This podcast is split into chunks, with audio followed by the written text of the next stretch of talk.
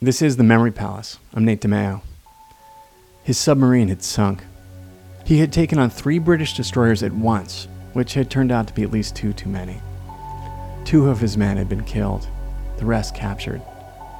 And now, in the summer of 1943, Captain Jurgen Wattenberg was one of 1,700 Nazi prisoners of war in a camp 6,000 miles away from his home in the chilly port city of Lubeck in the Baltic Sea in the middle of the Arizona desert, wilting in the heat.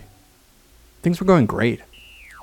The American radio stations were reporting about Allied defeats at the hands of the German army. And since the local radio just had to be filled with lies and Yankee propaganda, if they were reporting on these losses, clearly the war was nearly over. Also, his men were loving the volleyball. The prison camp was heavily fortified, surrounded by impossible desert terrain, and in the middle of nowhere. They were eight miles away from Phoenix, and Phoenix and nowhere were a potato potato deal back in 1943. So it wasn't like these guys were going to escape.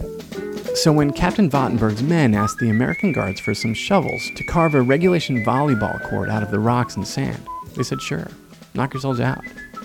And so the prisoners did. Soon they were serving and spiking and setting, and holding round robin tournaments, and carousing and cheering loudly every day all according to Wattenberg's plan. That cheering and whooping at the volleyball court covered up the sound of the digging that had been going on underneath since they first broke ground in the court. The POWs were scraping out a tunnel inch by inch. Nearly every prisoner was in on it. Some procured light bulbs and wire to light the inside of the tunnel. Some built a cart and tracks to help haul out the dirt.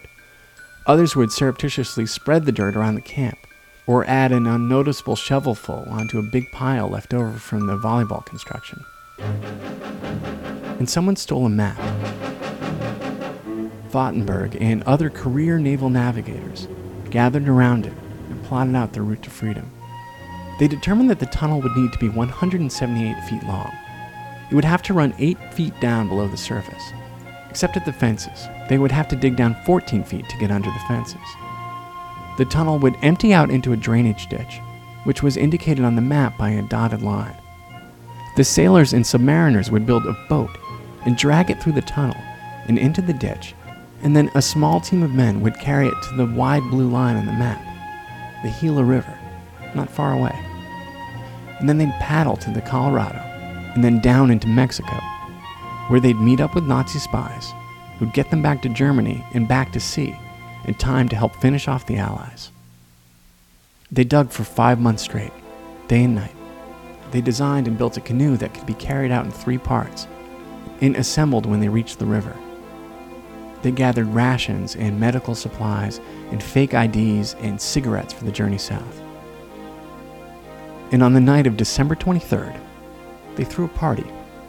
Captain Wattenberg ordered them to make it a wild one. Under the cover of German drinking songs, teams of two and three men descended into the tunnel. They dragged themselves through the dirt and stones, pulling their collapsible canoe behind them, breathing in dust and stale air. These sailors from Northern Europe, desperate to leave this place that must have felt like hell on earth, squinted in the dark until a sliver of moonlight appeared.